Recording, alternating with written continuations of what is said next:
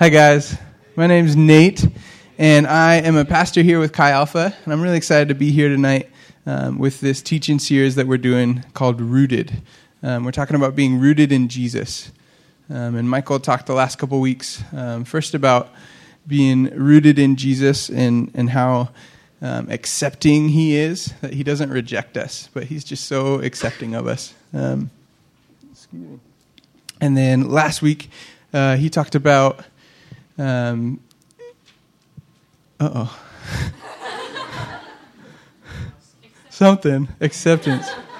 Identity. Identity. Thank you. I mentioned it in my message. I was there, I promise. Talked about identity and how um, we can let Jesus and what he thinks about us, we can trust him in that, and we can start thinking those things about ourselves as well. Um, so um, I'm going to tell you a little bit about myself before we get started. Um, first, I want to introduce you to my lovely wife back there, Maggie Lane. Yeah. She, number one, is a babe. Now she's going to get all blushy. Number two, she is a molder of minds. And by that I mean she's a second grade teacher out in Royal City. Um, and number three, I'm pretty sure that Fire Burning on the Dance Floor by Sean Kingston was written about her. Because she can get down on a dance floor. Um, she didn't know I was going to do this. Sorry. Um, a little bit about myself. Um, I like to dance as well. That's a fun time. Um, one of my favorite fall activities you guys have noticed that the leaves are turning from like yellow and, and orange and red. I love that. Um, one of my favorite activities in the world is to catch falling leaves as they fall from a tree, like a virgin leaf, as it before it hits the ground, as it's falling, you catch it. And guys, if you haven't done this, please come talk to me, and we need to do this because it's so fun. Few few things bring me more joy than that. Because one, you're just kind of laughing at each other, at each other, with each other, but because you look ridiculous. Because you're going like this, trying to catch us leave. Oh, it's a good time. Please try it. And then come talk to me and tell me your stories. Um, another thing, so Maggie and I like to get outside, we like to adventure. Um, and one of the ways that we've liked to explore this area, because in the winter it snows, right, um, is snowshoeing. We've really enjoyed snowshoeing. And one of the things that we like a lot about snowshoeing is hey, there we are. Um, is that there's so much freedom in snowshoeing. You don't have to stick to a trail. You can kind of just walk on the snow wherever you want to go. It's pretty sweet. Um, but if you were to wear snowshoes when it wasn't snowy, it'd be a different story. I've done it. At the mountain, you like put your snowshoes on before you get into the snow, before you get on the trail, and it's just awkward and you're clumsy and you can't find your balance it's just you don't go anywhere very fast. Um, and so I, I want to say this about snowshoes is that when when they are functioning within their intended design and purpose, snowshoes can be really freeing. And I'm going to tie this into us. It's a stretch, but I think Jesus would say that we too have the most freedom when we are functioning in our intended design and purpose. I'll say that again we have the most freedom when we are functioning in our intended design and purpose. So, what, what is our intended design and purpose? We're going to talk about that a little bit. Because um, I believe that we are designed to be in obedient, right relationship with God. Let's turn to our main passage. Um, it's going to be in John chapter 15. So, John is the fourth of the Gospels Matthew, Mark, Luke, John um, in the beginning of the New Testament, John chapter 15. Just kind of look up at me when you get there. Cool.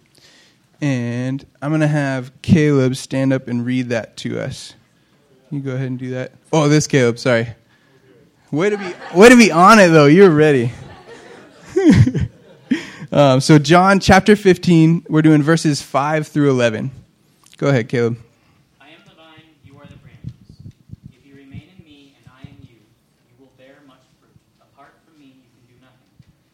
not remain in me, you are like a branch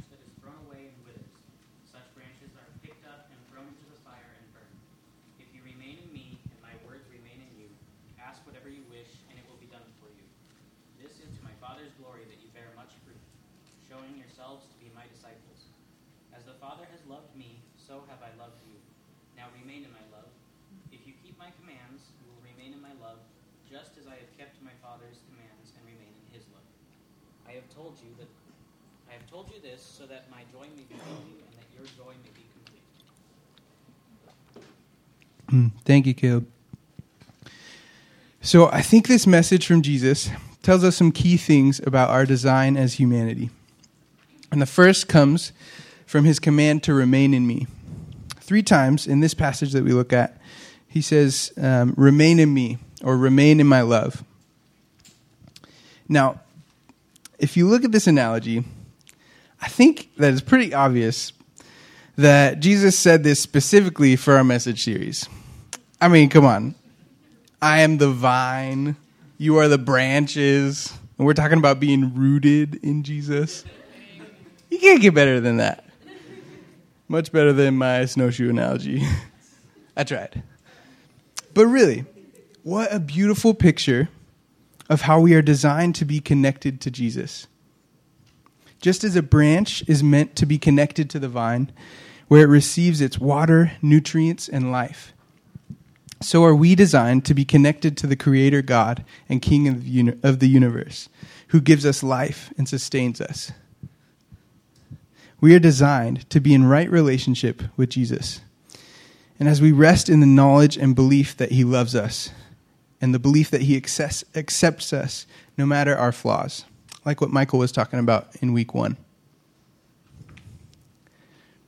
And so, not only are we designed to be connected to Jesus in love, but we are designed to be obedient to him. And this obedience is part of how we stay connected to him and remain in his love. Remember, Jesus says in verse 10 If you keep my commandments, you will remain in my love. And John, in 2 John 2 6, says, And this is love, that we walk in obedience to his commands. This is love, that we walk in obedience to his commands. So it isn't enough to be relationally, relationally connected and present in the love of Jesus. We have to do what it says in the Bible. Whoa. Let's talk some more about obedience. How many of you cringed any of the times that I said the word obedience? Any of you? Yeah, me too and I said it. I think as Americans, we really don't like this word, obedience. Freedom is in our blood, right? We're a nation founded on liberties and freedoms. Our rebel forefathers fought against the oppression and tyranny of England to win us liberty and freedom, right? And the most famous of our declarations is the right to life, liberty, and the pursuit of happiness. Now, I, I want to be really clear. I am so very grateful for this country and for the liberties that it was founded on and for the freedoms that I have living in this nation. But, and I think Jesus would have said, right on to our revolution when we created our country. Um, but I think that what the right, li- the right to life, liberty, and the pursuit of happiness means to most of our nation today is that we should have the right to do or say whatever we want and whatever makes us happy. No one has the right to tell me what to do, say, or think, right? I am the only one who can decide these things. Does that sound familiar? Have you seen or thought that? Now, to all of us that are still impacted by the influence of our culture, this idea that freedom comes with obedience to Jesus just doesn't really seem right, does it? To some of us, freedom still means that the right to think. To some of us, freedom still means that the right that we have the right to think, say, and do what we want. and I think I think the majority of students that come to college think this way about freedom, and maybe some of you think that too. Um, that come you come into college thinking freedom, right? I'm free. Yeah, I'm free from my parents' house and their rules and their expectations. I have freedom to make my own decisions about what classes to take, what clubs to be a part of, what food to eat, when to go to bed, right? And I can do whatever I want. This is my time to explore and try new things. Or maybe even this is my time to rebel a little bit. And I think that the world, especially media, sells this freedom as a, as a freedom to party and drink and get laid. Isn't that the narrative that we see so often in movies, TV shows, and music videos? That's what freedom means, right? And to many, and maybe to you too, Christianity seems like this lame list of can'ts and don'ts. Prudish rules that might limit the fun that could be experienced. But I want to propose to you that this is a false sense of freedom that this is a lie that has the majority of our world duped. The Apostle Paul would say that this false sense of freedom is really an obedience to sin. Well, he goes even further to use the word slavery. Um, in Romans 6 16, Paul says, Don't you know that when you offer yourselves to someone as obedient slaves, you are slaves of the one you obey? Whether you are slaves to sin, which leads to death, or to obedience, which leads to righteousness. In reality, we all have certain authorities in our life that we let influence what we do, say, or think. We are all obedient to something, right? And those things that we seek outside of Jesus, like money, romantic relationships, Twitter follows, Instagram likes, Obedience to these things does not result in joy that is complete, that we see in, in John 15, or remaining in love with the Father. These things, they can't love you back, and they can't save you either. They're all temporary things. All those things enslave us and lead us eventually to death. Because there's no fulfillment in these things. So I want to ask you what things are you giving authority to? What things are you letting influence what you think, say, and do? Is it your parents? Is it your, your friends or your peers? Maybe a mentor? Maybe a dude you look up to on, on TV or a famous rapper or, I don't know, sports guy? What are you letting influence you in your decision making? Let's look back at the analogy that Jesus gave us in John. Jesus says that we are branches and he is the vine, so we are connected to him. In the mindset of the culture around us, we could think that we as branches are limited or tied down because we aren't truly free to go wherever we want as branches. We are always stuck to the main vine, not free to move as we please. If we were truly free, we could disconnect from the branch and go wherever we please. Maybe another tree or connect to another vine. But what happens to a branch that is separated or cut off from the vine? It produces no fruit and it withers and dies because it has no access to sustenance and life. Whereas the branch that is connected to the vine is able to thrive as it is supported, sustained, and encouraged to grow and produce fruit. We are designed to live a life of connection and obedience to Jesus. This is what we are created to live like. Now, I want to be very clear tonight. Our freedom does not come from obedience to Jesus' word. That's the whole point of Jesus coming down here, was to save us from that kind of thinking, that we can work or earn this freedom, this, this salvation, right? Ephesians 2 8 through 9, um, Paul makes it very clear that we are saved by grace through faith in Jesus Christ. This is not ourselves, but is a gift from God. And in this John 15 passage, in verse 3, right before where we started um, in John 15, Jesus says, You are already clean because of the word I have spoken to you. So Jesus is talking to those who have already accepted this gift of love and grace and forgiveness, and, and to those who have been washed clean. What he is addressing here is how do we remain in that love? How can we be rooted in this love? Not as a one time fix, but as a daily decision to let Jesus be the authority in our life.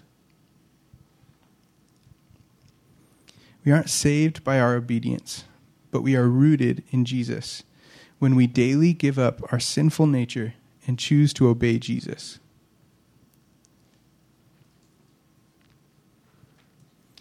Now, some of you might be thinking, I've, I've accepted Jesus. I understand that. I, I know that He's like the way and the truth and the life, and I'm down with that. But man, I'm struggling to obey Jesus. I'm struggling to change these certain sinful patterns in my life. I get that. I understand that. Um, and so I, I, just have a list of four maybe helpful things um, of how to walk in obedience. Um, these aren't cure alls, but I think they're things that, that might really help in that process. I think the first thing is to spend time with the Lord daily. If we're if if remaining in in Jesus, if remaining in Jesus' love means obeying his commands, means we got to know his commands, right? We got to know what he's saying in the Bible. We got to know what he's saying about himself, what he's saying about us. So spend time with the Lord daily. And the more that we're in the Word, the more that we're learning what, what He is about, um, the more that we know it and the more that we believe it, right? The more that we trust it. I think the, the second thing is to declare daily that sin has no power over you. That's what we learn. In, in Romans 6 17 through 18, Paul says, But thanks be to God that though you used to be slaves to sin, you have come to obey from your heart the pattern of teaching that has now claimed your allegiance. You have been set free from sin and have become slaves to righteousness. You have been set free from sin. Sin has no power over you. Oh, sweet, right? But sometimes it doesn't feel like that, right? Sometimes, sometimes things get pretty overwhelming, or um, temptation can get pretty overpowering, right? But I think if we're daily declaring that sin has no power over me, I think then we believe it too. We believe it a little more. And we kind of need to re believe that every day, don't we? it's not a one time fix, right? It's this daily decision to give up our sinful nature and choose to obey Jesus. The third thing is focus on little obediences. It's okay to take baby steps, right? It's hard to change a life of sinful habits. It's hard. It takes process, it takes time, right? So I think it's okay to take little steps. Um, so, so be asking yourself, what's, what's that next step that Jesus is calling me to in obedience? And the fourth thing is to confess early to God and to a friend. I think Satan, Satan's really good at getting us into these shame traps right? Where um, we mess up or we, we fail to obey Jesus um, and we feel bad about it, right? Which, which is good. We, we should feel bad about disobeying Jesus. Um, but we turn it into shame and we kind of turn inside and we think like, oh, I suck. Who am I to like even ask for forgiveness? This I keep doing this thing, right? And that just draws us further into sin. Um, so I think I think it's really important to confess early, right away, right after disobedience. Say, "Oh, dang it, I messed up. God, please, please forgive me." Right away, come to Jesus with that, because you know there's forgiveness of sins, right? Um, and I think it's important to, to confess to a friend too. Um, It's important to have someone else in this with us, in this fight with us. Bring that into the light and have, let, let us help each other in that, right? Cool. So that, that's just four things. I hope, I hope it's helpful for you. Okay, so I mentioned earlier that we are the most free when we are functioning in our intended design and purpose. You guys remember that?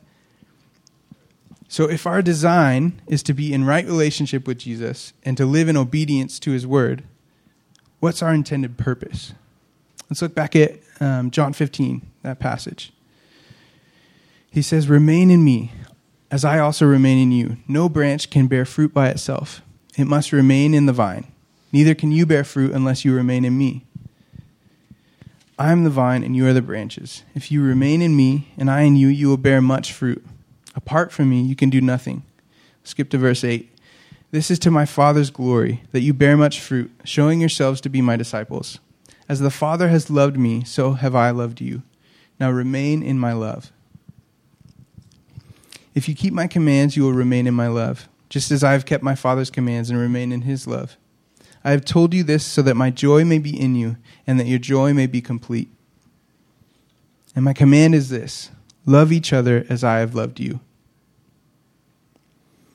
So, the branch that is connected to the vine is able to thrive as it's supported, sustained, and encouraged to, to grow and produce fruit, right?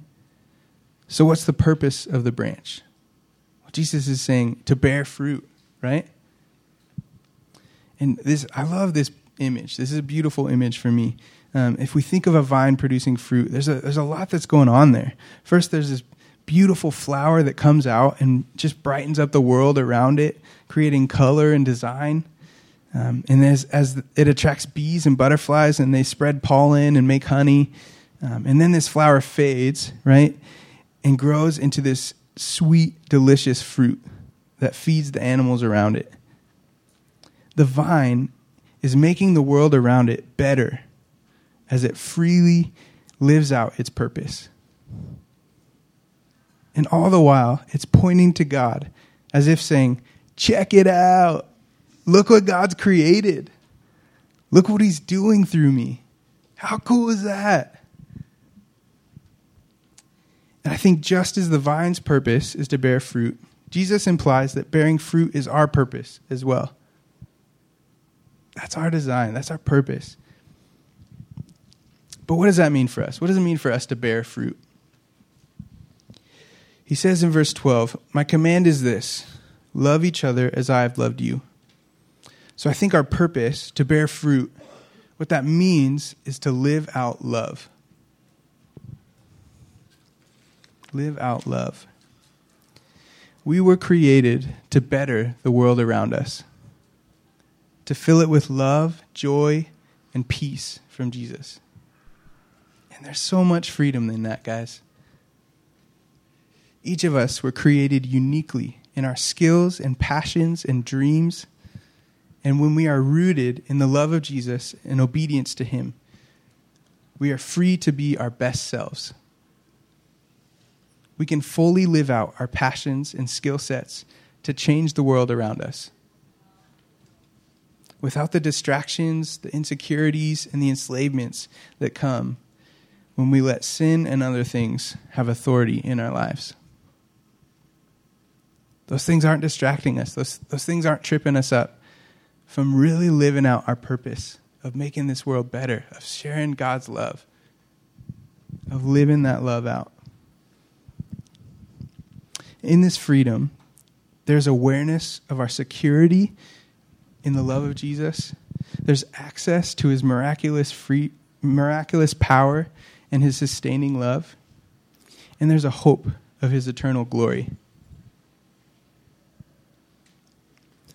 So, what are your passions and skills? What do you care about? And let's let's dream a little bit here, right? In what ways do you see the Lord using you to better the world for His glory? These things that you have passions for, these skills that you have, these dreams that you have, how can God use that to better this world? Because that's what you're made for. That's the purpose of your life, right?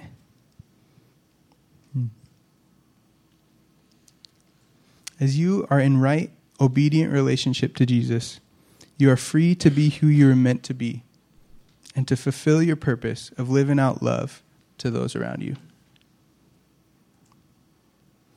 Now, I'm going to put up a slide of questions, and I want you to write them down. And I want you to think over them. And you don't have to write all of them, but ones that really speak to you, ones that um, you feel the Lord really tugging on your heart tonight.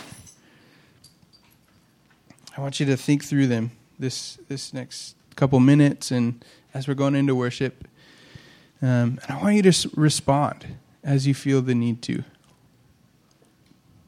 So, the first question what are things that you're giving authority to in your life? What things are you letting influence your decisions? And if those things, and, and, and if Jesus isn't that authority, consider asking Him to be that authority in your life.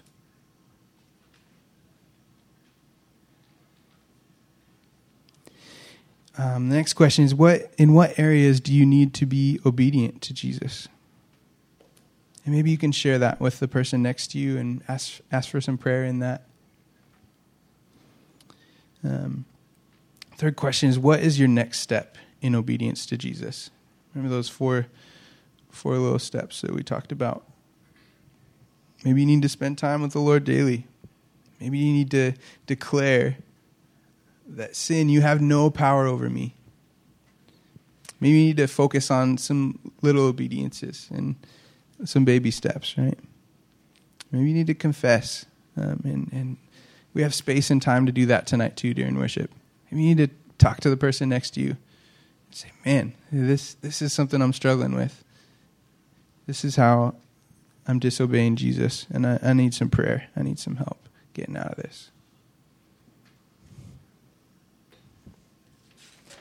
And the last one is in what ways do you see the Lord using you to better the world for his glory? What are your dreams and passions and skills?